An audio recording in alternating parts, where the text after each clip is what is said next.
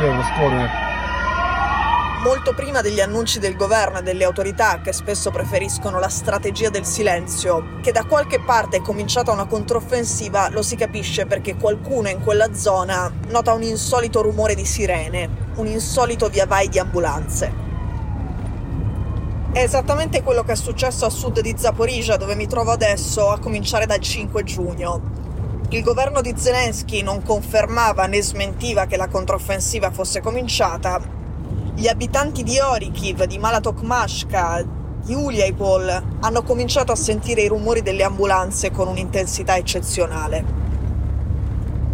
Sono venuta con alcune ambulanze e alcune squadre di vigili del fuoco ucraini sulla strada che va da Uliaipol a Orikiv, che è da dove parte la controffensiva ucraina che spinge a sud. È una strada parallela alla linea del fronte poco più a nord e nel raggio d'azione delle armi russe.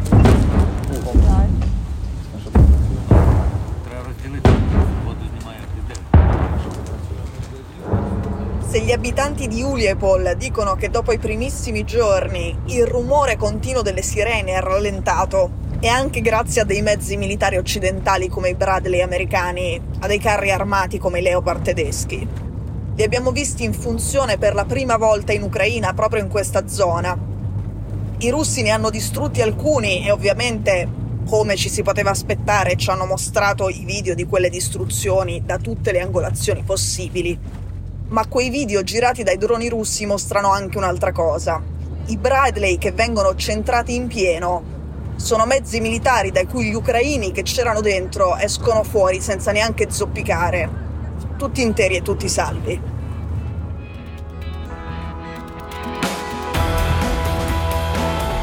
Sono Cecilia Sala e questo è Stories.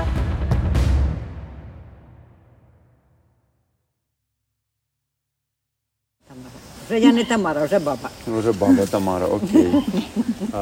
Oggi per fortuna non è stata una giornata frenetica per le ambulanze ucraine, lo è stata invece per i pompieri, ma c'è una ragazza, Giulia, che guida l'ambulanza, che fa parte della guardia medica e fa parte della protezione civile locale, che mi ha detto oggi vorrei con la mia ambulanza potermi spostare da qui, poter andare a Kramatorsk, dove ci sono 10 morti e 56 feriti, dove i russi hanno bombardato un ristorante che conosciamo tutti noi mm, giornalisti, giornalisti, persone che lavorano per organizzazioni umanitarie, ovviamente i soldati, che frequentano la più grande città del Donbass sotto il controllo ucraino e quella da cui partono tutte le missioni in Donbass dell'esercito ucraino, ma anche dei giornalisti che seguono questa guerra e anche delle persone che sono qui per aiutare.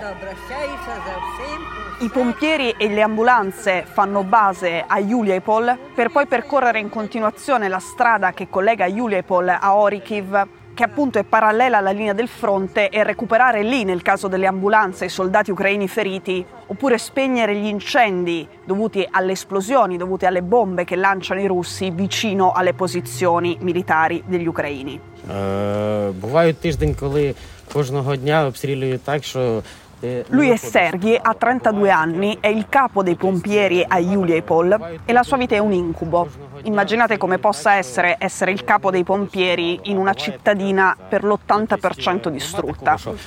Quanti fuochi lui e le sue squadre abbiano dovuto spegnere dal 24 febbraio 2022 ad oggi, negli ultimi 16 mesi.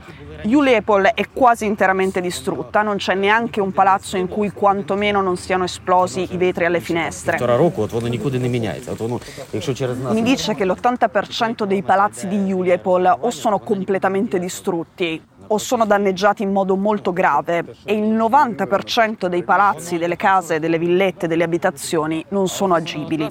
Diciamo che girandoci dentro con l'auto te ne accorgi subito, ma i dati precisi ovviamente ce li ha soltanto lui.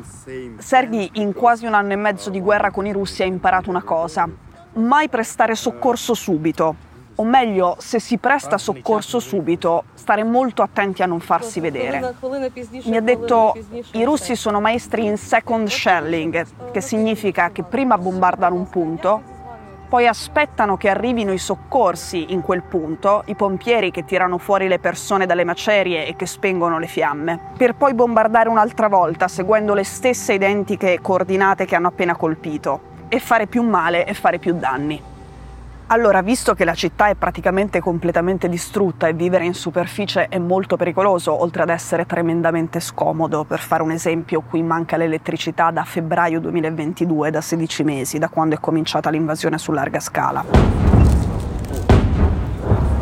Per queste ragioni e anche per proteggere i pompieri che ogni volta che devono salvare qualcuno sono doppiamente in pericolo, non soltanto perché devono attraversare le fiamme, ma perché sono un bersaglio dell'artiglieria russa. Un bersaglio molto facile da riconoscere nel momento in cui c'è un incendio e quindi molto facile da colpire. Per tutte queste ragioni messe insieme, gli abitanti di Juliapol che sono rimasti a vivere qui si sono costruiti una specie di città sottoterra.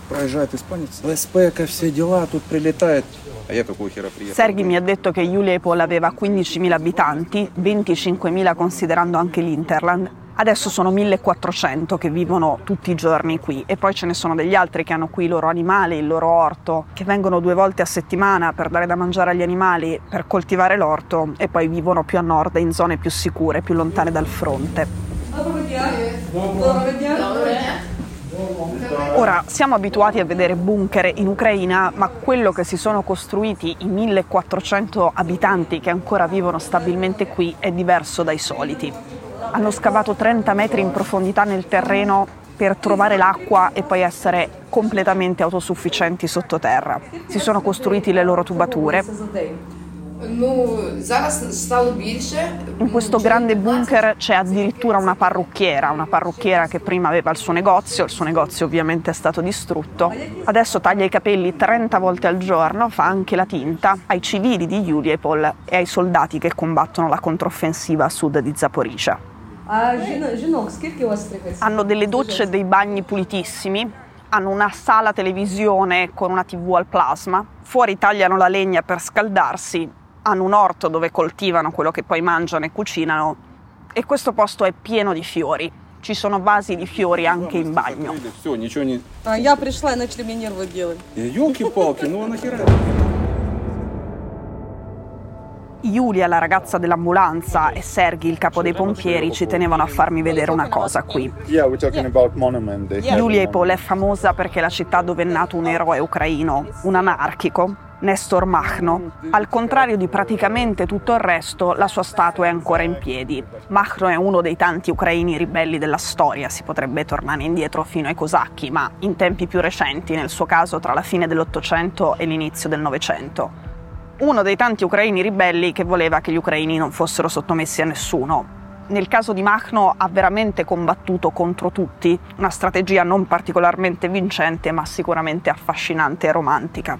Ha combattuto sia l'armata bianca che l'armata rossa, ha combattuto contro i bolscevichi, ha pensato che la rivoluzione d'ottobre in Russia fosse un buon momento per rendere l'Ucraina libera e indipendente. Nella sua idea uno Stato anarchico. Oggi Machno è famoso anche perché sulle magliette e sulle patch di una brigata ucraina molto famosa, che è una brigata di ultra antifa, una brigata di anarchici di oggi che combatte in questa guerra per difendersi dall'aggressione russa. A Yulia e Paul mi hanno detto una cosa che non mi avevano mai detto da nessuna parte durante una controffensiva ucraina, tantomeno in Donbass, tantomeno nel Donetsk i civili che vivono sottoterra nel bunker più attrezzato che abbia mai visto mi hanno detto a noi fa molto comodo dal punto di vista pratico la controffensiva ucraina, perché mentre è in corso una controffensiva, i russi devono stare più attenti alle loro munizioni, non possono sprecarle, devono usarle solo contro gli obiettivi militari, contro gli obiettivi dell'esercito ucraino, contro i raggruppamenti di soldati, contro i carri armati, contro l'artiglieria ucraina e quindi smettono di bombardare le nostre infrastrutture perché hanno altre priorità. In più, visto quanto siamo vicini ai russi qui, a noi basta che questa controffensiva raggiunga anche solo un piccolo successo, ma se sposta i russi un po' più in là, anche solo di 30 km, i russi non riusciranno più a bombardarci come fanno incessantemente da febbraio 2022.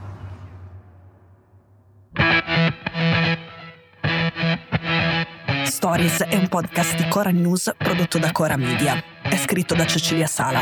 La cura editoriale è di Francesca Milano. In redazione Simone Pieranni.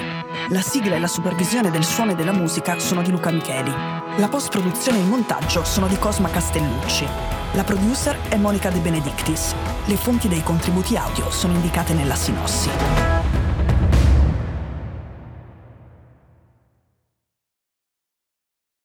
Questo episodio è stato prodotto e sviluppato insieme a Spotify Studios.